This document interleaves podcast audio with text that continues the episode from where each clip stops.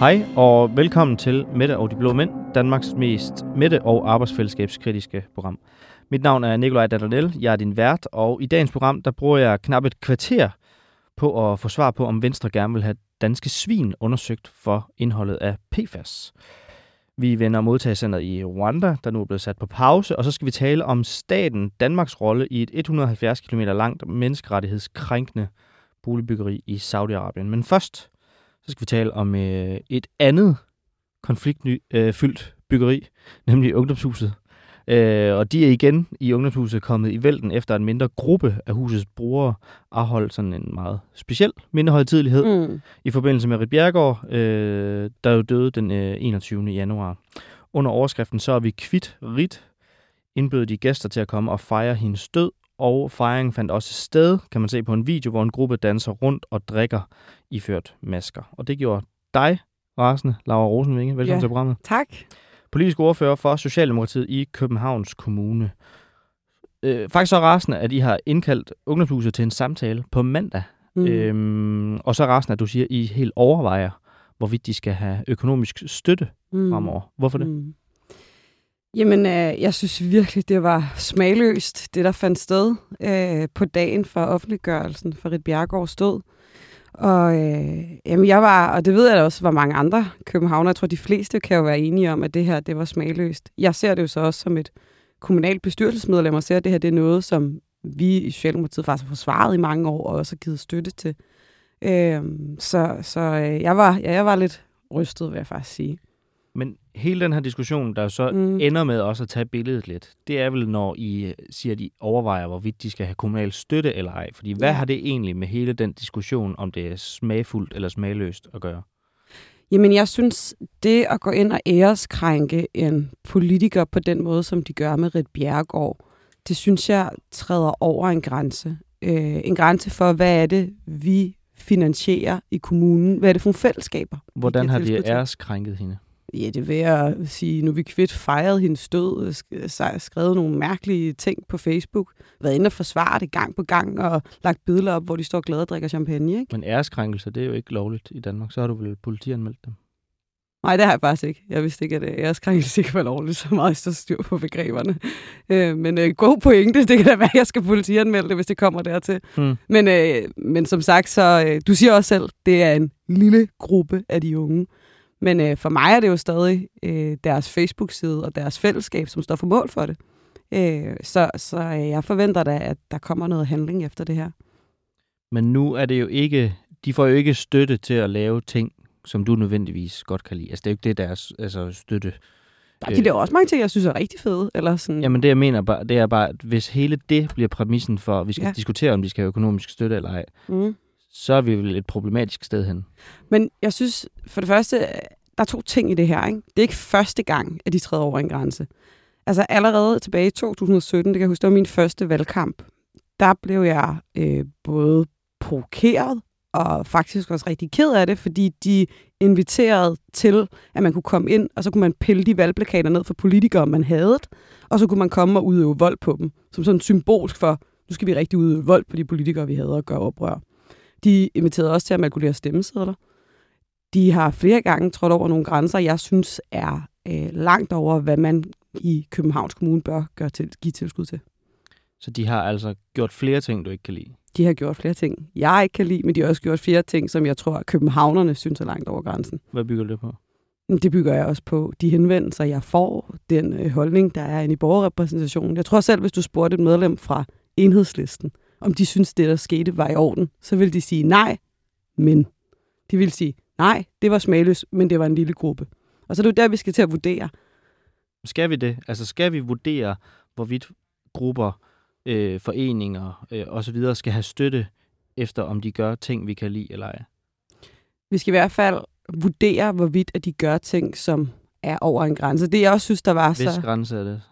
Jamen, det er jo københavnernes grænse på mange punkter, og en eller anden moralsk grænse. Altså, jeg, skal, jeg, jeg, jeg kan jo læse, at jeg er blevet kaldt moralpolitiet og så videre og så videre, og andre er helt op at køre. Der er meget to polariserende ender i det her. Men det var også bare så historieløst for mig. Altså, Rit Bjergård er jo den person, der har sørget for, at de har det hus, de er i. Det var Rit, der sørgede for, at de fik dortervej. Det var Rit, der gik i dialog med de unge. Hvis det stod til de borgerlige partier, som jo nu endnu en gang selvfølgelig råber fjern tilskud, så, øh, øh, så var de jo slet ikke eksisteret. Men det har de jo så hele tiden gjort. Altså, du gør det jo så nu, hvor de gør noget. Altså, nu siger du jo selv, hun er jo et idol for dig. Mm. De træder virkelig over dine tæer her. Mm. Men igen, det er jo ikke det, de får støtte for. Mm. De får jo ikke støtte til at gøre ting, du godt kan lide. Nej, nej, men hvis det havde været en borgerlig politiker, så havde jeg også reageret. Det er klart, jeg havde nok ikke været ude og sige, jeg er rasende, jeg er i mine følelsesvold. Men det er jo også derfor, jeg tager et skridt tilbage og ikke råber, luk lortet, eller nu skal vi bare fjerne tilskuddet. Men du har jo trods alt taget diskussionen op, hvorvidt de skal have støtte eller ej. Alene på den baggrund, at de har lavet et arrangement, du ikke kan lide. Alene på den baggrund, de har lavet flere arrangementer, som jeg synes træder over en grænse i forhold til at være en demokratisk forening, man giver tilskud til.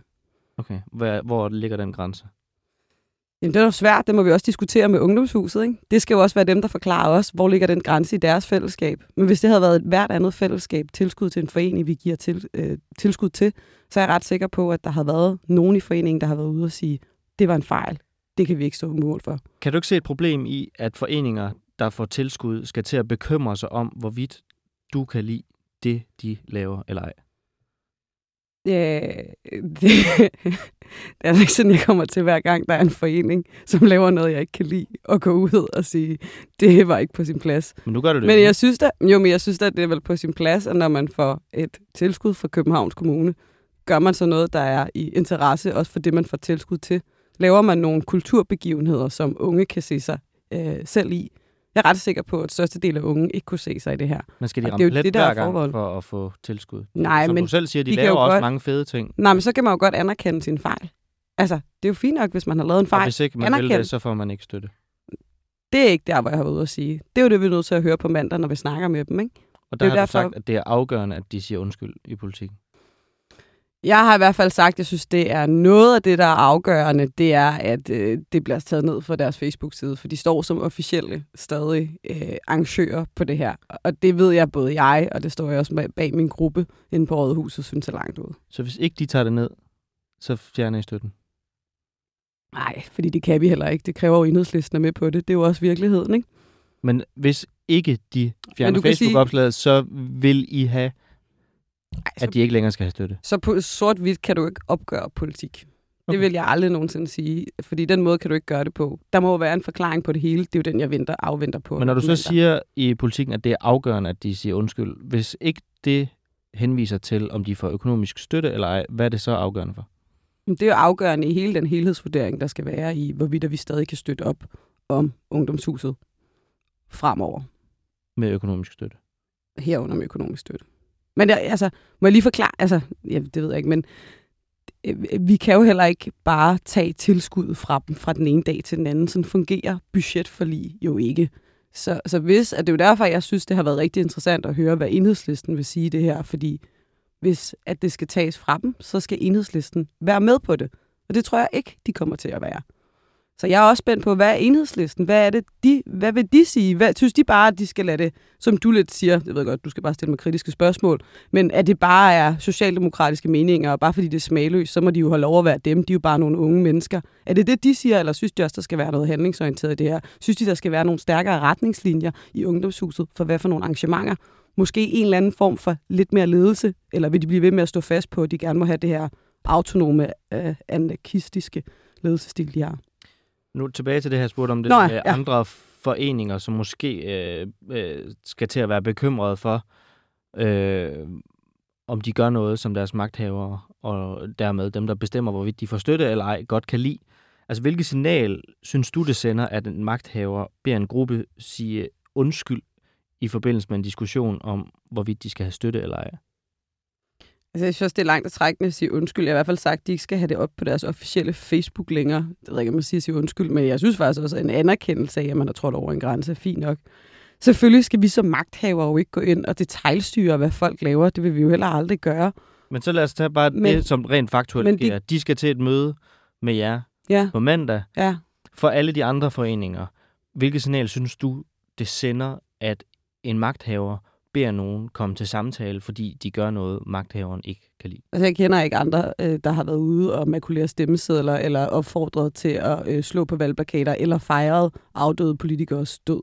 Det, altså, hvis der er andre foreninger, kom gerne og fortæl mig det, men det er endnu ikke noget, jeg kender til. Så det her med, at det er afgørende for dig med Facebook-opslaget, hvis man kigger på det Facebook-opslag. Nu er det ikke, jeg er ikke helt 100% sikker på, det kan være, at der er nogen, der har reageret siden sidst, jeg tjekkede dagen. Ja. Facebook-gruppen har 14.000 medlemmer. Ja. Selve opslaget har fået 176 reaktioner Ja. internt, da jeg tjekkede. Ja. Øh, af dem er der 128, der har reageret med sure miner. Ja, det er også meget min... Jeg kan se, at det er mange unge, der er sure, der har været inde og gøre det. Det mener det er Det er bare, offentligt. altså der er jo helt bevisligt størst modstand Mm, mod det, også internt. ja, skønt. Altså, øh, Hvorfor skal videoen med den fejring så stadig være oppe? Jamen, det må du spørge ungdomshuset om. Det Ja. jeg bare mener, Ja, det det er, at hvis at der er 8-10 medlemmer i jeres parti, for eksempel, Ja. som siger noget anstødeligt, skal vi så også til at diskutere, om I skal have støtte eller ej i Socialdemokratiet? Nej, men så vil vi jo som parti gå ind og, og snakke om, om vi kunne stå inden for de her 8-10 medlemmer. Altså, det er jo det, man gør i fællesskaber. Hvis der er nogen, der træder over en grænse, så er man i et forpligtende fællesskab. Og så sørger man for, at man har sat retningslinjerne sammen. Så selvfølgelig ville vi snakke om, hvis der var 8-10, der blev enige om at øh, fejre elementsstød. Øh, Det ville vi da også gå ud og tage afstand fra. Altså, fordi det ville da være usmageligt. Og nu skal der så være det her Det, hvis vi møde. fik kommunalt tilskud, det gør vi så ikke. Nu skal der så være det her møde på mandag. Ja. Hvad regner du med, der kommer ud af det møde? Jamen, jeg regner med, at der kommer dialog, forklaring, forhåbentlig en eller anden form for handling, en eller anden form for løsningsforslag til, hvordan vi kan sikre os, at sådan noget her ikke sker igen. At øh, det at være magtkritisk ikke betyder, at vi skal gå ind og håne folk eller opfordre til vold, eller blive så øh, usmagelige, som han har været der. Fordi Hvor, hvor har de opfordret til vold? Jamen, det er jo så det. Jeg, jeg synes jo, det er en opfordring til vold, hvis du opfordrer til at slå folks billeder. Det er jo ikke direkte vold. Men jeg synes, det er usmageligt. Og hvis du brænder folks plakater af, som de Vold også har mod et billede, det er vel bare, nu står jeg og vinker citationstegn herværk. Altså, øh, hvis det var dit billede, tror jeg du måske, du havde sagt det på en anden måde. Jeg synes i hvert fald, det var voldsomt, og jeg ved, det var meget, meget voldsomt, for den på det tidspunkt, hvad var hun, 24-årig politiker, der fik brændt sine plakater af. Men igen, opfordring til vold, det må man da, for så vidt jeg er orienteret heller ikke. Jo, men skal vi give kommunalt tilskud til folk, der opfordrer til vold? Jamen, jeg mener bare, hvis du mener, du har set opfordring til vold, så mm. du vel også i det tilfælde politianmeldt dem. Mm, Nej, altså, det var tilbage i 2017, der var jeg 22 år. Okay. Altså nej, der har ikke politianmeldt dem. Okay. Øhm, Jeg tænker på, når du nævner de her, nu nævnte du først Jamen, det kan æreskrænkelse, da også og godt være, at jeg skal vold, og øh, politianmelde det. Det har jeg ikke tænkt over, men ved du hvad, det kan da godt være, at jeg skal hjem og lave en så, jeg, politianmeldelse. jeg skal ikke opfordre nogen til noget. Jeg er bare uforstående over for, at når du nævner de her begreber, Mm. at det er jo ting, som ikke er lovlige. Og hvis det er tilfældet, at du har set en ulovlighed, så har du vel meldt det til politimyndighederne. Jeg har jo set det på Facebook. Jeg har jo ikke set det i øjnene, men Alright. Laura Rosenvinge, politisk ordfører for Socialdemokratiet i Københavns Kommune. Ja. Tusind tak, fordi du var med. selv tak. Den giftige landeplage PFAS blev tidligere på ugen fundet i økologiske æggeblommer. Det viste en øh, undersøgelse fra DTU's Fødevareinstitut, der fortæller, at giftstoffet er kommet gennem fiskemel, som hønsene har spist som foder. Og siden da, så har flere af venstrefløjspartierne råbt op om et øh, dansk forbud, men øh, det har Venstres fødevareminister Jakob Jensen indtil videre afvist, da han mener, det er bedre at arbejde for et samlet europæisk initiativ. Erling Bonnesen, talsmand for Venstre og ordfører på området. Velkommen til programmet. Tak for det. Hvorfor er det en dårlig idé med et dansk forbud? Øh, PFAS, det er jo selv sagt en meget alvorlig sag, øh, som vi jo tydeligvis har kunne følge med i alle sammen. Siden det blev fundet i øh, brændskum, og så har det jo vist sig, at det har bredt sig til flere og flere øh, områder. Det, der er sat i værk øh, nu, det er jo en øh, kortlægning, af registrering, så godt man kan øh, hele vejen rundt, kan man sige, på de ting, at man, øh, man ved. Det vil sige indsamling af viden og informationer. Så kommer der en øh, teknisk øh, gennemgang her om nogle uger, når man øh, er klar på, øh, på det. Og det skal så danne grundlag for en øh, handlingsplan, så man får, skal vi sige, et øh, så velfunderet øh, beslutningsgrundlag som øh, overhovedet øh, muligt og dermed ikke øh, enkeltstående hovsa-beslutninger. Så det er sådan set overblikket øh, på det på nuværende tidspunkt. Men ingen tvivl om, at det er en meget alvorlig sag, og den øh, tager øh, alle selvfølgelig også meget alvorligt og seriøst, og det øh, gør vi også både i Venstre og, og i regeringen. Men spørgsmålet, hvorfor er det en dårlig idé med et dansk forbud? Ja, så gør man jo det, at øh, når man så har fået indsamlet øh, viden og information nu, som jeg lige har redegjort øh, for det, så er der jo grundlag for at begynde at øh, få udarbejdet en øh, handlingsplan øh, på det, og der kan man forestille sig, at der bliver både et øh, EU-spor, nogle ting, at der skal håndteres, øh, kan vi sige, bedst øh, på EU-niveau, og så kan der så være nogle ting, der måske også skal håndteres øh, nationalt, og det vil der så blive taget stilling til, når man øh, når så langt. Men det er jo vigtigt, at øh, man øh, får et øh, vidensgrundlag på plads øh, så godt som muligt for at træffe øh, beslutningerne. Så det er det, der sådan set øh, sætter i værk. Det er ansvarligt, og det er en ansvarlig måde at gå frem på. Jeg forstår godt, at, øh, at, at det, I gerne vil, det er det, du nævner her. Jeg, jeg forstår bare ikke helt, hvad det dårlige vil være ved det danske forbud. Jamen, det øh, markerer nu, det er jo den ansvarlige vej øh, til det, øh, sådan at øh, vi får, øh, kan vi sige, øh, Øh, holdbare øh, beslutninger øh, på området på baggrund af den viden, der er til, til rådighed. Og det er klart, det er jo noget, der pludselig er dukket op på, på skærmen for os alle sammen. Og derfor så er det selvfølgelig også sat i værk med den hastighed, som det så overhovedet er muligt at gøre det. Så netop det er vigtigt, at man også, kan vi sige, har et fagligt velfunderet indsamlet dokumentationsgrundlag at forholde sig til og ikke kun øh, hovsa, øh, øh, hovsa beslutninger, der så måtte komme ud af det. Det skal være velfunderet øh, og i orden, så godt man øh, kan med den hastighed, der nu selvfølgelig også skal øh, på i sådan en alvorlig sag som øh, den her. Og det er det, jeg så har redegjort for og markeret også øh, her. Okay. Som jeg forstår jer, så vil I gerne have et øh, forbud, så længe det i hvert fald kommer på europæisk plan. Øhm, men øh, igen, hvad vil det dårligt være at indføre et dansk forbud, indtil I får forhandlet den aftale på plads i EU? Jamen, som jeg har markeret nu, så kan der være nogle ting, at der kan komme på EU-niveau, øh, og så vil der være andre sager, hvor det måske er bedst, at det bliver gjort på nationalt øh, niveau. Øh, og det kan vi først tage stilling til, når det ser, at vi har fået indsamlet tilstrækkeligt viden om det. Så den, kan vi sige, klassificering, eller kan vi sige, hvad der så skal til på det, det skal vi jo have et vidensgrundlag på plads til først, og det er jo det, der så er fuld gang i arbejdet men, på, men... for at få det øh, Øh, indsamlet, og man kan jo ikke øh, træffe beslutninger bare øh, på baggrund af øh, fornemmelser. Det skal jo den øh, viden til, det skal, men det skal bare understreges med al tydelighed, at det er en meget alvorlig sag, som der også øh, bliver arbejdet med øh, intenst, øh, og der vil også blive truffet nogle beslutninger, når vi først har grundlag øh, under fødderne til det. Men det vidensgrundlag, du nævner, der skal til, før at I kan tage stilling til et eventuelt forbud, det skal så ikke til, for at I har kunne tage stilling til, at et europæisk forbud vil I godt være med til? Jamen, det har jeg ikke, øh, øh han har sagt, svaret noget øh, om. Det, jeg øh, siger øh, til dig ganske klart og tydeligt, og det tror jeg ikke, det er til at misforstå for nogen, det er, at øh, det her det er en alvorlig sag, og derfor øh, skal vi indsamle alle de oplysninger, som øh, vi kan øh, på det, som er til rådighed har nu, for at tilvejebringe et så sikkert beslutningsgrundlag som overhovedet øh, muligt. Og det skal så danne grundlag også for at komme i gang med at få udarbejdet en handlingsplan øh, på det, og den vil der helt givet blive truffet beslutninger på det område der, øh, når vi først har grundlag øh, for det. Øh, så jeg har ikke i dag her signateret noget om, øh, i hvilken spor at de enkelte beslutninger skal træffes, for det er jo lige præcis det, vi er ved at danne et vidensgrundlag om. Så at det er for tidligt at konkludere, men arbejdet er i fuld gang for at skaffe beslutningsgrundlag til mig. Må jeg så spørge, det vidensgrundlag, der nu skal, der skal findes her, fordi nu er det jo fundet i økologiske høns, som indtager fiskemel, hvor man mener, at det, at det kommer fra. Et andet produktionsdyr, som spiser rigtig meget fiskemel, det er jo svin. Altså på, øh, på global plan, der er over en femtedel af alt det fiskemel, der bliver aftaget, det bliver serveret for, for svin, ifølge den her maritime ingrediensorganisation IFFO.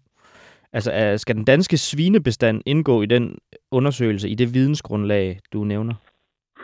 Jamen, øh, jeg forholder mig øh, til det arbejde, som så er sat i gang i ministeriet nu, og der kan jeg ikke forestille mig andet, at alle relevante områder Øh, og alle relevante oplysninger, de vil selvfølgelig indgå i arbejdet. Vi ved alle sammen, at det startede i øh, brændskum, brandskum, øh, for eksempel, og så har det bredt sig til en række andre øh, ting. Så har det jo også været nævnt, at det er en masse andre øh, produkter, uden at vi skal stå og, og måske man sige, skabe skræmmebilleder på baggrunden af det. Og så er det jo fint, hvis der er nogen, der ligger inde med nogle oplysninger, at de så får det sendt frem, så det kan indgå i øh, arbejdet. Jeg advarer bare imod at træffe øh, forhåndskonstruktioner. Øh, nu skal man lige have indsamlet øh, oplysningerne, og så skal der, øh, kan vi sige, ligesom analyseres på dem, og så vil der også blive øh, grundlag for at træffe nogle øh, beslutninger øh, på det indretning, tænker jeg. Skal den danske svinebestand indgå i den her undersøgelse? Jamen, jeg har lige forklaret, og det gør jeg da gerne en gang til, at øh, vi er i fuld gang med at ind, samle de forskellige informationer, der skal til for at skabe et øh, beslutningsgrundlag. Og det arbejde det er i fuld gang, og så vil der blive grundlag for... Hvad, hvad mener du? Og, mener du, at den danske svinebestand bør indgå i den undersøgelse? Jamen, hvis jeg kunne få lov til at svare færdig, så er jeg jo sådan set i fuld gang med øh, at svare, at, øh, at vi tager hele PFAS-situationen meget, meget øh, alvorligt, øh, seriøst, og vi har også haft det med i samtaler med øh, ministeren, Øh, Øh, og der er der sat øh, gang i og så øh, indsamle alle relevante informationer, oplysninger, som kan indgå i det arbejde, der er sat i gang for at tilvejebragt et beslutningsgrundlag, så der også kan udarbejdes nogle handlingsplaner på det. Og der vil alle relevante oplysninger selvfølgelig indgå i det arbejde, men det er for tidligt at drage konklusioner. Men de oplysninger, man har fra de forskellige informationer, også dem du nævner, dem man er velkommen til at sende frem, så det kan indgå i øh, arbejdet. Men nu fik du lov til at svare færdig, men du nævnte ikke det, jeg rent faktisk spurgte om. Altså, hvad mener du, skal din danske svinebestand indgå i den her undersøgelse? Jeg har svaret meget øh, tydeligt øh, flere gange, at øh, vi tager hele PFAS-situationen meget øh, alvorligt. Og det er ikke det, jeg spørger om. Det ved jeg godt. Det har du netop svaret, og det er jeg enig med dig i, og det, det har vi øh, fået med. Men hvad mener du, skal den danske svinebestand indgå i den undersøgelse, der skal laves af PFAS-omfanget nu? Og jeg svarer meget øh, gerne øh, en gang mere, at øh, vi tager hele PFAS-situationen meget, meget øh, alvorligt. Vi har også haft øh, drøftet med ministre, og der er fuld gang i at indsamle de forskellige informationer, der er relevante, så det kan indgå i det fortsatte arbejde herunder øh, tilvejebringelse af et øh, savligt funderet beslutningsgrundlag som grundlag for os at få udarbejdet nogle handlingsplaner. Det, det er næsten en gengang af det, du lige svarede før, men det jeg spørger om, det er, hvad mener du i forhold til svinebestanden? For det nævner du overhovedet ikke i det her svar, du gentager. Jamen, jeg nævner det jo for det hele øh, under et, øh, og det er jo den bedste måde at besvare tingene øh, på nu. Og jeg har også øh, svaret det meget tydeligt, at øh, enkelt område, uanset om det nu var så brandskum eller det er forskellige andre ting, som har nævnt, så skal det jo alt sammen indgå i det analysearbejde og forarbejde, som er ved at blive lavet nu, som jeg har svaret øh, et øh, par gange. Okay. Så de oplysninger, man har, dem er man jo velkommen til at sende frem, sådan at det kan indgå i arbejdet. Okay, så, så tror jeg godt, jeg vil sige, og det kan jo være, at det har indgået i de andre svar, men at vi så kan konkludere, at svinebestanden kommer til at blive undersøgt i den her undersøgelse. Jamen, øh, det er for tidligt at drage øh, håndfaste konklusioner, men jeg kan bare sige, at alt, hvad der er af relevante oplysninger, det vil komme til at indgå i arbejdet. Naturligvis øh, vil det øh, det. Nu, nu synes jeg, det bliver lidt mudret igen. Altså alle relevante øh, øh, områder. Er svinebestanden en del af de relevante områder, som skal undersøges nu? Jamen, det er overhovedet ikke mudret øh, eller øh, tvetydigt. Tværtimod, det er meget klart, det som jeg siger, det er, at øh, vi tager hele PFAS-problematikken meget, meget alvorligt seriøst, og det er klart, alle relevante oplysninger, de vil indgå i øh, arbejdet, som jeg har markeret et øh, par gange nu i det her interview. Og, og er, det gør jeg gerne er, svinebestanden, en gang, øh, er svinebestanden en del af de relevante områder? Jamen, jeg forklarer gerne igen, at øh, vi tager hele PFAS-situationen meget, øh, meget alvorligt seriøst, øh, og måden at takle det på, det er jo, at øh, mm, som vi gør nu, har i gang sat øh, et øh, arbejde på at få indsamlet, registreret, noteret øh, alle de øh, oplysninger, at der øh, skal indgå i det analyse- og planlægningsarbejde, for at man efterfølgende kan tage fat på at lave en handlingsplan. Allen Bonnesen, jeg forstår, at I tager det så alvorligt, som det næsten overhovedet kan lade sig gøre. Men vil du ikke lige for min skyld svare klart ja eller nej på, kommer den danske svinebestand til at indgå i den undersøgelse, som kommer af PFAS-omfanget nu? Jamen, jeg har svaret meget, meget klart og tydeligt hele vejen du har ikke svaret ja eller nej interview. Endnu. Du stiller spørgsmålene, og jeg svarer. Og ja. jeg har svaret meget klart og tydeligt flere gange, at vi tager hele PFAS-situationen meget, meget alvorligt Men det er da ikke klart og tydeligt, for jeg spørger om noget andet. Jeg spørger, om den danske svinebestand kommer til at indgå i den undersøgelse, ja eller nej? Og jeg har svaret meget klart flere gange, og det gør jeg gerne en gang mere. Det klareste at, øh, svar tager... vil jo være et ja eller et nej. Jeg har svaret meget klart og tydeligt flere gange, at øh, vi tager hele PFAS-situationen meget alvorligt. Men du vil, du, du vil ikke svare på, om det er ja eller nej til, om den danske svinebestand kommer til at indgå i den her undersøgelse? Du stiller spørgsmålene, og det er fint, og jeg svarer. Og øh, der har jeg også svaret, at vi tager hele PFAS-situationen meget øh, alvorligt seriøst. Og jeg tror, jeg har forklaret det så mange gange klart og tydeligt, øh, så det er tydeligt øh, for enhver. Altså, du har forklaret en masse ting rigtig mange gange, men du har ikke svaret klart på endnu, om du mener, at den danske svinebestand skal indgå i den her undersøgelse. Du stiller spørgsmålene, øh, og det er fint, og jeg har så svaret øh, også klart øh, og tydeligt, at vi tager hele PFAS-situationen meget øh, alvorligt, og jeg skal ikke gennemgå detaljerne i det en gang til, fordi mm. det har du øh, svaret, øh, det har jeg svaret øh, flere gange, og så vil det selvfølgelig også blive redegjort øh, for, øh, hvad resultaterne er øh, af de øh, ting, der nu er sat øh, i værk med henblik på at få det her kortlagt, øh, med henblik på også at få udarbejdet nogle handlingsplaner. Og så tror jeg ikke, vi kommer længere øh, i det her, for det har jeg svaret et par gange nu. Så øh, vi øh, siger tak for øh, nu, og så kan man vende tilbage, når der ligger nogle resultater på det. Lige en, så tak, og en, have det godt. Tak for nu. Farvel. En... Nå. Jeg ville jo ellers gerne have spurgt, fordi han sagde, at det var ny information, som de reagerer meget hurtigt på. Men Erling Bonnesen har jo været folketingsmedlem siden 2004, og allerede i 2002 satte VK-regeringen dengang en generationsmålsætning for at øh, i 2020 skulle der ikke på noget tidspunkt være produkter eller varer på markedet, som indeholder kemikalier med stærkt problematiske sundheds- eller miljøeffekter. Øh, men nu står vi så her, og der er PFAS i vores mad, der er i vores havskum, det er endda blevet fundet til at være i vores ellers så dejlige og højt besungne sommerregn. Øh, men øh, nu fik vi så et helt interview i stedet for til at gå med og forsøge at få et svar, som jeg ikke rigtig synes, vi fik på, om den danske svinebestand skal være med i den her undersøgelse. Men øh, det må vi jo forsøge at følge op på, når undersøgelsen den, øh, går i gang. Det var Erling Bonnesen, Miljø- og Fødevareordfører for Venstre.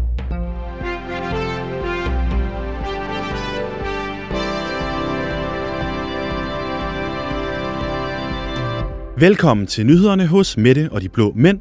Mit navn er Silas Mutti. Socialdemokratiet elsker har. Selvom det lyder svært at forklare, er det faktisk ret enkelt. Lærken og haren er i massiv tilbagegang, og det bliver mit ansvar at vende udviklingen og få naturen i balance igen. Sådan sagde Miljøminister Magnus Heunicke før jul til sjællandske medier.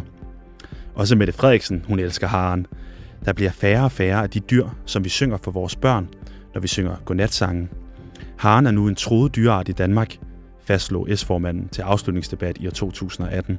Men ja, Socialdemokratiet kan ånde lettet op, for haren den er slet ikke troet. Haren er faktisk et af de dyr i Danmark, der klarer sig virkelig godt. Så Socialdemokratiet kan vist roligt indstille deres kamp for guldrødsknaskerne fra børnesangene. Den har det godt. Yes, we can. Når man følger dansk politik, kan man samtidig godt få indtrykket af, at det bliver meget snak og meget lidt handling.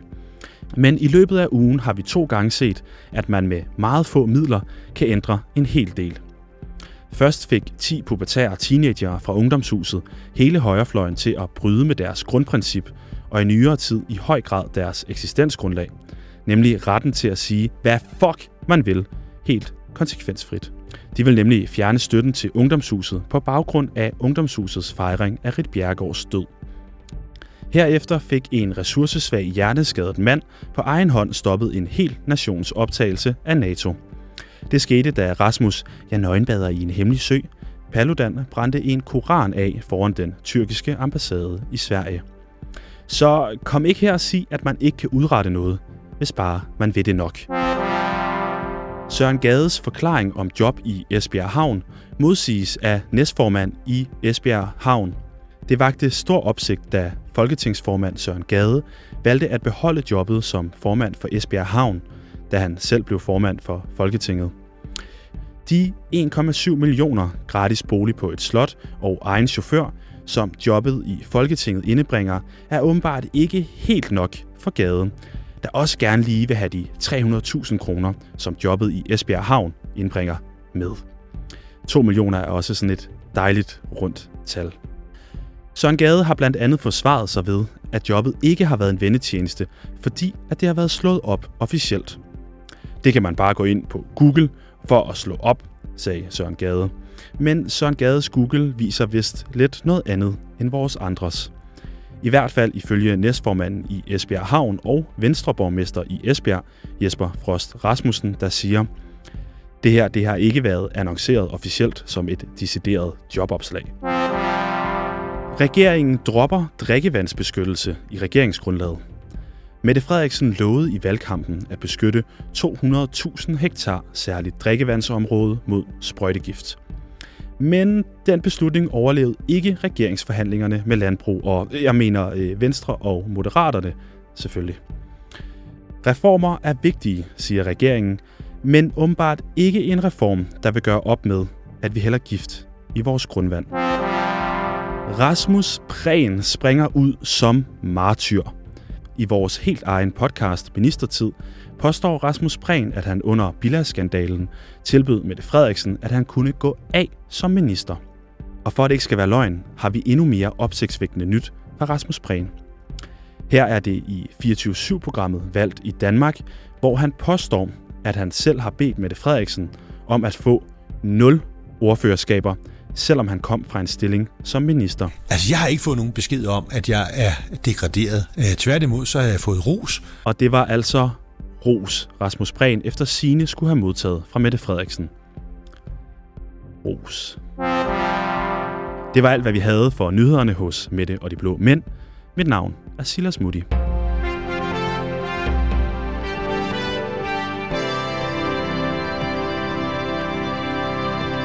Hvis man er radikal og har forvildet sig ind og hører Mette og de blå mænd, og øh, nu hører med på det her program, så skal man måske lige trække vejret lidt dybt nu. Fordi at det danske modtagelsescenter i Rwanda er blevet sat på pause. I den øh, seneste regeringsperiode, der var det et af de helt store stridspunkter for regeringen, der øh, mødte modstand af stort set alle støttepartier. Og øh, det var egentlig lidt absurd i min verden i hvert fald, at de insisterede på at arbejde videre med en løsning, som både de radikale og enhedslisten ville vælte dem over, hvis de fik held med den løsning. Wanda har i hvert fald øh, fyldt rigtig meget, og selvom det måske er for tidligt at skrive selveste nekrologen for projektet, så skal vi forsøge at genkalde os, hvad det her projekt er gået igennem. Og det skal vi sammen med dig, Mikkel Andersen. Velkommen til programmet. Tak for det. Du er chefredaktør og journalist på mediet Kontrast, og så har du beskæftiget dig en hel del med, med den her sag. Og så først en reaktion. Altså blev du overrasket, da du hørte, at regeringen sætter planerne om udrejsecenteret på pause? Nej, altså jeg kan, jo, jeg, kan, jeg kan jo sige, at vi bragte den historie for omkring 14 dage siden på kontrast. Der, der var ikke så mange, der opdagede det. Øh, præcis den samme. Så jeg blev ikke så overrasket. Øh, jeg, øh, jeg, jeg må sige, at i, i lyset af de udmeldinger, der også kom under regeringsforhandlingerne, hvor, hvor jeg mener, det var, det var Lidegaard fra de radikale, der sagde, at jamen, den knast havde de ligesom øh, bearbejdet, og det var jo i en, for de radikale gavnlig retning, så gik jeg ud fra, at der var sket et eller andet. Mm som gjorde, at man i hvert fald fra radikal side, selvom de jo endte med at forlade regeringsforhandlingerne, havde den opfattelse at det blev nok ikke realiseret. Øhm, og det kan man jo sige, at det nok også er den udmelding, som, som i høj grad kommer fra Kåre Dybvad nu, ikke? Jo.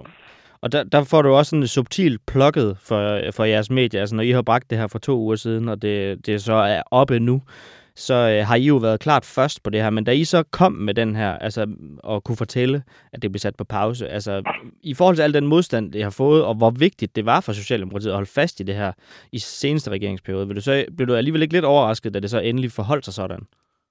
Jo, altså det gjorde jeg nok. Altså, altså jeg vil sige, at, at der er blevet, efter min bedste vurdering, investeret virkelig meget arbejde i at få, få, få hvad kan man sige, embedsapparatet til at, til at, ligesom at, at arbejde seriøst med den her idé, og det virker til, at man har investeret store ressourcer på det. Været på besøg i Rwanda og, og alt muligt andet. Øhm, men øh, så, så, så man kan sige, jo, jeg synes da måske, det i nogen grad var lidt underligt, fordi man kan sige, at Venstre øh, er jo ikke, har jo ikke været historisk modstander, i hvert fald ikke officielt af den her plan. Moderaterne, tja, hvem ved, hvor de står henne, men må ikke man, vi kunne have danset med lykke. Og nu har, nu har man forsøgt at få gennemtrumpet den her plan i, igennem flere år, hvor man havde nogle støttepartier, som jo med forskellige grader af intensitet og hysteri har været opsat på at sige, at man jo i hvert fald vi vælte regeringen, enten hvis de planlagde at gøre det her, det var vist en af de radikale, den seneste af mange trusler, de kom med, øh, efter de havde væltet den foregående regering. Og, øh, og så har enhedslisten jo også sagt, at jamen, hvis, hvis flyene kom i luften, og man sendte nogen, nogen hjem, at det faktisk blev realiseret, så, så vil man vælte dem, ikke? Jo. Altså, så man kan sige, det, det er måske lidt svært at se, hvorfor det er så, så imperativt og, og, og, og i praksis at lægge de her øh, planer på hylden lige nu, fordi det, det tilsiger flertalsregeringskonstellation ikke umiddelbart, at man behøver. Nej.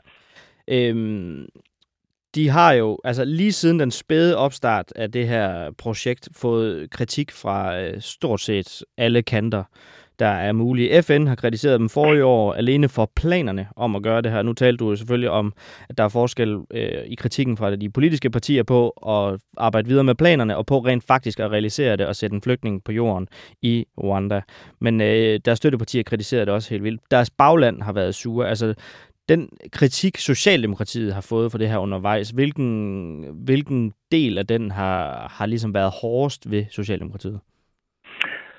Øhm, altså det ved jeg, hvis jeg skal være helt ærlig, tror jeg ikke så meget af det har bidt så voldsomt. Altså hvis vi tager det sådan fra en ende af, kan man sige, at FN larmer jo altid over dansk asylpolitik. Altså der findes jo et utal af, af FN-organer, som mener, at, at Danmark er øh, crazy racistisk og alt muligt andet og udgiver diverse rapporter som nok, hvis jeg skal være lidt ond, de færreste tager alt for alvorligt. Øh, der bliver skrevet lidt nyhedshistorie om det ellers. Så jeg tror ikke, det er det, man har været nervøs for. Så har der været nogle øh, nogle, nogle, noget kritik fra EU, primært fra, fra medlemmer af parlamentet, øh, men det har nok også været forventeligt. Det tror jeg ikke, Socialdemokraterne har forestillet sig ikke vi ske. Mm. Altså, jeg kunne forestille mig, at det har været en, en, måske en, den interne kritik, der har været det største problem for, for regeringen, men jeg må så sige, at den har jo heller ikke været voldsom. Altså hvis man skal sådan kigge på det nøgtern, Socialdemokraterne har jo ikke været i sådan, altså, øh, ude med, med, hvad det hedder, øh, fakler og høtyve for ligesom at, at, gå efter struben på Tesfaye eller, eller Dybbad øh, i forhold til det her. Så, så det er ikke fordi, jeg sådan sidder og tænker, at det her var en, en, en, en, sådan en nødvendig kapitulation på en kritik, der var uventet. For det, det, det kan jeg ikke se det som. Og hvad så nu, når vi øh, også snakker om det her, at i den tidligere regering, så havde de jo nogle støttepartier, som var meget efter dem, og nu har vi sådan en regeringssammensætning, hvor de jo egentlig kan gøre, øh, altså stort set hvad de vil, i hvert fald hvis man har helt korte briller på. Altså hvad, hvad, hvad siger det om øh, regeringen, at de efter så lang kritik i seneste periode, øh, nu efter så kort tid i den nye, går med at sløjfe, øh, eller i hvert fald sætte det på pause? Jamen altså, det siger, det siger noget lidt underligt, ikke? Fordi, fordi man kan sige, at det har været et meget højt profileret prestigeprojekt for regeringen, man skulle ikke formode, at Venstre ville sætte foden voldsomt ned i forhold til en, en fortsat gennemførelse af det her, fordi der, der har vi også på kontrast talt med blandt andet Mads Fuglede, som, som indvalget sagde, at det, mm. det støttede man da trods alt gennemførelsen af og forskellige andre ting. Øhm, så man må jo næsten antage, at det er noget med altså, hvad det hedder, moderaterne at gøre, ikke? hvor man så er indgået den her kompromisposition, hvor man siger, Altså officielt siger Mette Frederiksen, ja, vi kan godt gennemføre det alene, men i praksis så siger Kort Dybvad jo, og det er også det, han siger både til, til Ritzau og sagde til Kontrast, det var, at jamen, øh, vi, vi vil nu primært gå efter at få det gennemført med andre EU-lande. Mm. Øhm, og, og, men det er jo sådan en, altså det er sådan en tricky udmelding, fordi det, jeg tror, de færreste er opmærksom på, det er, at der er sådan en ret stor anstødsten i forbindelse med at gennemføre det med andre EU-lande, fordi Øhm, Danmark har et retsforbehold, og det har de, det har de andre lande ikke. Nej. Og det betyder, at, at, vi, at, at, at vi står i en, i en position, hvor vi konventionsmæssigt har mulighed, eller konventionsmæssigt, men i forhold til EU har mulighed for at gøre det her, uden at overtræde EU-lovgivningen. Men det har de resterende EU-lande ikke. Så det er sådan en løsning, hvor man er sådan, først skal du finde nogle lande, som gerne vil gennemføre det sammen med Danmark. Det kan godt være, at det kan lade sig gøre, men så skal de så finde ud af, hvordan de kommer udenom, at de ikke har et retsforbehold. Det bliver også helt ja. svært umiddelbart så, så, så det er sådan lidt en situation, hvor man har indgået et kompromis, som jeg ikke kan se som andet, end at man i praksis, i hvert fald øh, formodentlig i størstedelen af indværende regeringsperiode, kommer til at sylte det her. Fordi der er ikke nogen, jeg, jeg kan ikke se, hvem det er, man forestiller sig, man skulle kunne gennemføre det her med. Og det vil jeg jo gæt på. Hvis jeg skulle placere øh, skylden, øh, skorstræk ansvaret, skorstræk hederen hos nogen, så vil det næsten være mit gæt være, være hos moderaterne, at de, de simpelthen har været opsat på at få, få det her igennem som kompromis. Men det du nævner her med, hvor svært, altså uanset hvilken løsning man, man øh, vil vælge, øh, hvor svært det så vil være det her, så leder det mig til et andet spørgsmål. Det er nemlig det her med, at de er jo faktisk blevet mistænkt for, at, øh, at de holder kog i de her planer hele tiden, så de har virket sådan rigtig handlekraftige over for det indvandrerkritiske segment, som de jo har fået fat i i løbet af den seneste årrække. Og samtidig, så kunne de så undgå at pisse de mere traditionelle socialdemokrater af, så længe det ikke blev gennemført. Altså har vi været vidne til et teater med det her Rwanda-projekt? Det er ikke mit indtryk. Øh, altså, det, det er svært at sige. Man kan jo sige, det kan jo godt være, at de har, de har gjort sig så umage med at lave flotte kulisser, at de også har naret mig. Det kan jeg naturligvis ikke udelukke. Men, men mit eget indtryk som en, der har fulgt dem her asyl- og indvandringspolitik rimelig tæt igennem længere tid, så, så har det været en, en ret oprigtig indsats, som man har leveret og brugt også pænt store ressourcer på, både, både diplomatisk og, og i forhold til politisk tid og kapital, øh, i forhold til at få det her sat på skinner. Så det vil ikke være min vurdering, at man op til, altså i tiden op til det, det, det nyligt overståede valg, har gjort det her sådan på skrømt. Altså det, det, det, det virker til, at man har haft en reel idé om, at det, det kunne lade sig gøre. Ikke? Okay.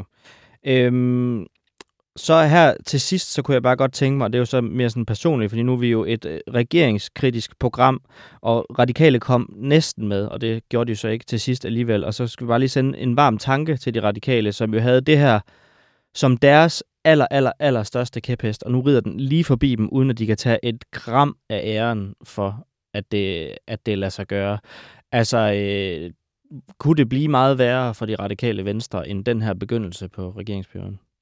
Nej, altså det er jo endnu en, øh, en, en, en uforståelig ting. Altså, altså ikke alene har vi et parti, hvis hele eksistensberettigelse er at lave sådan semi-teknokratiske brede regeringer øh, med sådan det bedste fra begge sider. Ikke? Nu står de så udenfor, og så samtidig kan man jo så se, at, at i praksis ser det ud til, at en af deres mærkesager bliver bliver gennemført. Vi kan jo heller ikke udelukke, at det har været noget for radikale var med i regeringsdannelsen indtil relativt sent. Vi kan heller ikke udelukke, at det er et aftryk, der ligesom står tilbage fra den tid, hvor de deltog i regeringsforhandlingerne. Men hvis det er tilfældet, så bliver det jo så kun så meget desto mere sublimt ironisk, at, at de ikke engang i nogen som helst meningsfuld måde kan, kan tage æren for, for den indflydelse, og nu altså står udenfor og, og må jo så konstatere, at det de åbenbart gerne vil have fået gennemført, jamen det kan, ja, det er der også andre, der ville kunne have taget æren for, hvis nogen vil gøre det, men i praksis ved vi jo ikke, hvem det er, der faktisk har fået gennemført det her. Vi gæt vi igen være moderaterne, men jeg ved det ikke. Nej.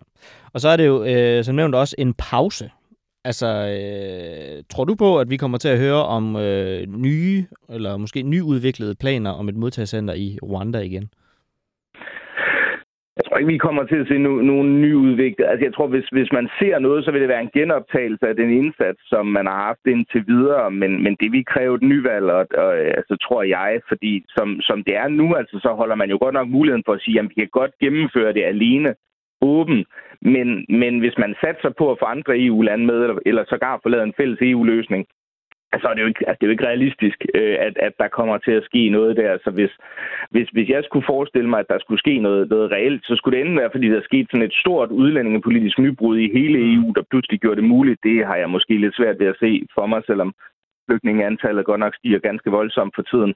Øhm, eller også så skulle det være, fordi der kom et, et nyvalg, hvor, hvor øh, den, den mandaternes tale gjorde det øh, muligt for, øh, for nogen, og formodentlig Socialdemokratiet, at genoptage den her plan. For jeg tror ikke, en borgerlig regering vil, vil overtage den her plan. Det, det, det er jeg lidt tvivl over for, det er ikke fordi begejstringen har været udtalt der.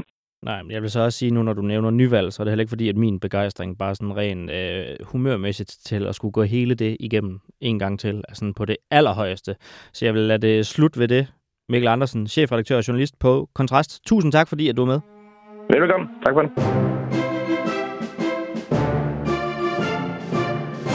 Nu skal vi en tur til det nordvestlige Saudi-Arabien, fordi at der skal der nemlig opføres et 170 kilometer langt bygningsværk, og på hver side af, de her, af den her bygning, så skal der øh, beklædes med spejle, som reflekterer omgivelserne her. Det hedder The Line, og øh, ind imellem de to mure, som så er 170 km lange, der skal der så fra om lidt være et sådan futuristisk bysamfund, som får Black Mirror til at ligne et fuldstændig almindeligt øh, parcelhuskvarter. Og det er en del af den saudiske kronprins Mohammed bin Salmans prestigeprojekt øh, NEOM, som øh, han i hvert fald mener skal løse fremtidens udfordringer ved blandt andet at være 100% CO2-neutralt. Men projektet har også fået øh, en hel del kritik for at bryde på menneskerettigheder og kummerlige forhold for migrantarbejdere, og mange af de her ting, som vi også har hørt en del af under byggeriet i VM i Katar. På trods af det, så har den øh, danske ambassade i Saudi-Arabien opfordret danske virksomheder til at deltage i byggeriet, og det er noget af det, vi nu skal tale om nu. Øh, Lars Løkke Rasmussen, vores nuværende udenrigsminister fra Moderaterne, han vil nemlig ikke trække den opfordring tilbage, og det har du undret dig en lille smule over, Søren Søndergaard. Velkommen til programmet. Jo, tak. Udvikling og kulturordfører for Enhedslisten. Øh, hvis vi bare lige skal begynde, hvad er problemet med, at Danmark opfordrer danske virksomheder til at deltage i et projekt, som jo blandt andet er 100% CO2-neutralt? Jamen, problemet er jo, at det projekt ikke kan opføres uden massive menneskerettighedskrænkelser. Faktisk allerede har udløst massive menneskerettighedskrænkelser. Altså, man har fordrevet de folk, der boede der øh, og man har ovenikøbet myrdet i hvert fald en af dem, måske flere, øh, nærmest for rullende kameraer, fordi at de ikke ville forlade deres hjem. Så, så det er noget, der kommer til at bygge på massive menneskerettighedskrænkelser. Øh, og når man kender det saudiske system og det saudiske diktatur, så vil de menneskerettighedskrænkelser selvfølgelig fortsætte i forhold til arbejderrettigheder og alt muligt andet. Øh, og så er spørgsmålet, skal Danmark opfordre danske virksomheder til at bidrage til det? Øhm, ja, det sagde man jo også, man skulle i forhold til Katar, men der trak man det jo tilbage og endte med ikke at opfordre til det. Øhm, altså, vi må jo ligesom øh, øh, som udgangspunkt sige, hvad der er rigtigt og hvad der er forkert, og ikke bare vente på, hvordan folkestemningen er om nogle år, når det viser sig, hvor galt det går ud. Og hvad, hvad, hvad tænker du så om, at, at, at vores øh, allesammens udenrigsminister så nægter ligesom at trække den her ambassades opfordring tilbage? Jamen det, det synes jeg er lidt ærgerligt, øh, fordi øh, der var jo ligesom mulighed for at lave en ny start, ikke? Altså vi har fået en ny regering, og den havde mulighed for ligesom at, at begynde forfra og gentænke tingene. Og man kunne blandt andet gentænke tingene på baggrund af den erfaring, vi har fra Katar. Jeg har stillet en lang række spørgsmål til, til, til Lars Løkke, og jeg vil sige, at mange af de svar, øh, der kommer fra ham, synes jeg er rigtig gode. Altså, han øh, anerkender, at Saudi-Arabien er et af de værste diktaturer, der overhovedet eksisterer i verden. Øh, han anerkender, at, øh, øh at øh, øh, for eksempel øh, kronprinsen i Saudi-Arabien øh, ifølge pålidelige kilder har været involveret i mord på journalister. Øh, han anerkender også, at, øh, at øh, der er et system, som undertrykker øh, arbejderne. Han anerkender også, at der er en øh, stor risiko for, at folk vil blive forflyttet, eller de er blevet forflyttet, nævner faktisk, at EU har taget op med Saudi-Arabien. Men når så alligevel frem til den konklusion, at det her, det er alligevel noget, man skal satse på. Og det, det, det forstår jeg ikke. Altså, jeg synes, at man havde mulighed for ligesom at, at gøre rent bord. Altså hvis der er danske virksomheder, der vil, der vil spendere tid og udviklingspenge i det der, ja, så kan de gøre det. Men det er da ikke noget, den danske stat skal opfordre til. Altså der har jeg det lidt, som jeg har det med Kina. Altså investere der i Kina for danske virksomheders vedkommende. Det skal ikke ske på opfordring fra den danske stat, og I skal da kun gøre det, hvis I er klar til at miste alle pengene. Fordi vi vil da gøre alt for, at diktaturet øh, ikke kommer til at fungere. Altså, man skal ikke opfordre fra den danske stat til at være med i projekter i øh, lande, hvor der er problemer med menneskerettigheder. Er det rigtigt forstået? Ja, altså nu, nu er der jo mange lande, der har problemer med menneskerettighederne, ikke? Altså, øhm, så, men, men der er jo nogen, hvor det er værre end andre. Øh, og her har vi altså et land, hvor, hvor hvad skal sige, selve den by, som vi snakker om, altså selve starten, og det minder om om Katar, mm. det er noget, der, der så at sige bygger på blod fra folk, der er blevet fordrevet eller slået ihjel, for at man kunne få plads til at bygge det. Men det er ikke og det er sådan... ligesom altså fodboldkampene i, i Katar, der blev spillet på stadion, der altså bogstaveligt talt, hvor græsset var vandet med blod. Ikke? Okay. Men det er ikke sådan en principiel standpunkt, at man skal ikke altså, støtte byggerier i lande, hvor der er problemer med menneskerettigheder? menneskerettigheder. Ja, nu gør du det meget bredt og siger problemer med menneskerettighederne. Man kan se, Jamen, hvor der altså, forekommer krænkelser af menneskerettigheder. Ja, hvor der forekommer alvorlige, systematisk grundlæggende krænkelser. Det, det synes jeg da ikke, at Danmark skal opfordre til. Altså, at den danske stat skal opfordre til det, og man skal da heller ikke gennem vækstfonden, eller hvad ved jeg, mm. gå ind og støtte det. Altså, øh, i et af de svar, som, som øh, Lars Løkke ganske rigtigt giver til mig, der forklarer han jo, hvor øh, Saudi-Arabien ligger på et eller andet indeks over, over øh, menneskerettigheder. Det er helt i bunden. Altså, det, øh, og, og det er da klart, altså, vi kunne starte med at sige, at de, de 10 værste, eller de 20 værste, eller de 30 værste, altså, øh, så er det klart, at der er mange lande, der kan have mere mm. midlertidige problemer med menneskerettigheder, hvor en kritisk dialog kan være relevant og sådan noget. Ja. Men lande, der er villige til at tage en journalist ind på et konsulat, og så skære ham i små stykker, øh, og så smule ham ud i små stykker for at sprede ham et eller andet sted, fordi han har været kritisk over for regimet. Altså, undskyld mig. Der må der være en grænse, er der ikke? Jo, men det, det jeg også tænker på, når jeg spørger på den her måde, det er jo fordi, at I er jo et parti i enhedslisten, som rigtig godt kunne tænke jer at øh, hjælpe udviklingslandene mere fra Danmarks side, fordi at vi jo har nogle brede skuldre og ligesom at, at bære med, som de måske godt kunne bruge noget støtte fra. Men hvis man så ikke vil hjælpe i lande, hvor der er problemer med menneskerettigheder, så får man måske et problem i Afrika eller i andre øh, områder, hvor der er mange udviklingslande med at støtte med udviklingsprojekter dernede. Det ser du ikke nogen øh, udfordring med? Altså, nu er Saudi-Arabien jo ikke noget udviklingsland. Det er altså, med på. De er ude, de er Øh, jeg mener bare, at hvis man tager det standpunkt, har, at, at, at, at ja, man problematiserer udviklings- ja. eller projekter i øh, områder ja. med krænkelser af menneskerettighederne, ja. så bliver det nok lidt svært for jer at få gennemført de øh, udviklingsprojekter, I godt kunne tænke jer i udviklingslandet. Nej, fordi altså, jeg har sådan set den grundlæggende opfattelse, at den bedste udviklingshjælp, man kan give til lande, hvor der foregår systematiske øh, Øh, overtrædelser af menneskerettighederne. Øh, og nu snakker vi ikke altså, om småting, men vi snakker om, hvor der er tale om et benhårdt diktatur, der systematisk overtræder alt, hvad der er menneskerettigheder.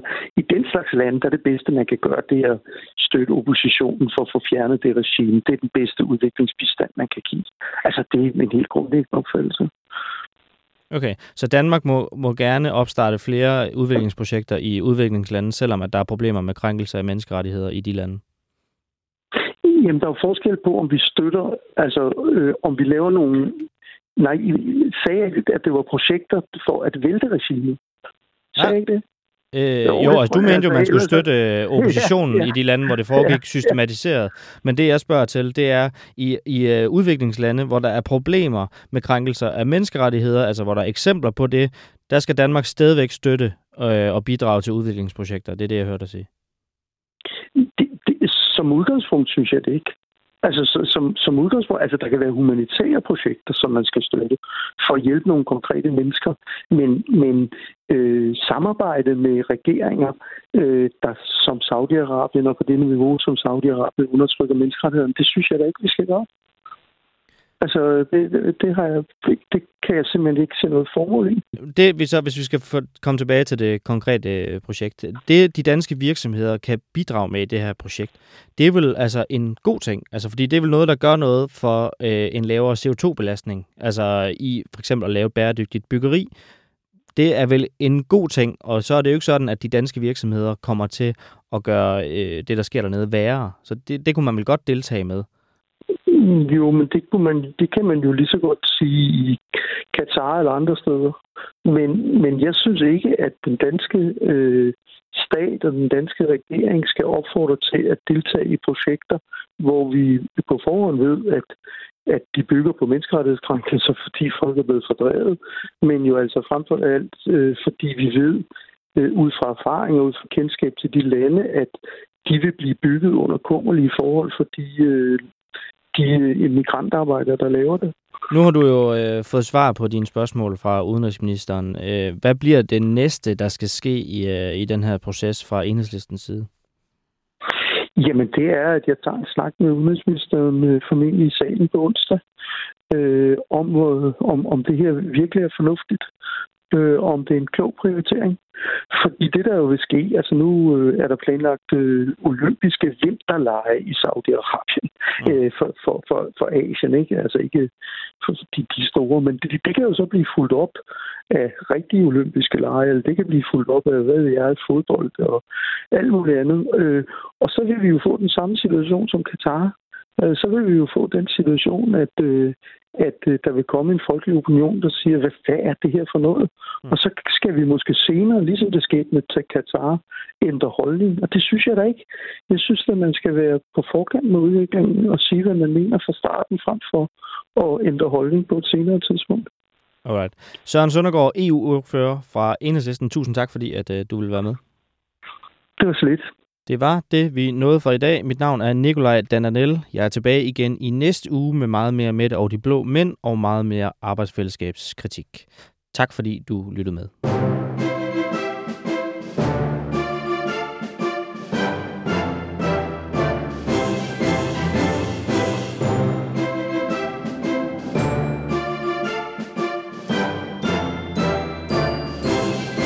Det er en, tak, og en, have det godt. Tak for nu. Farvel. Farvel.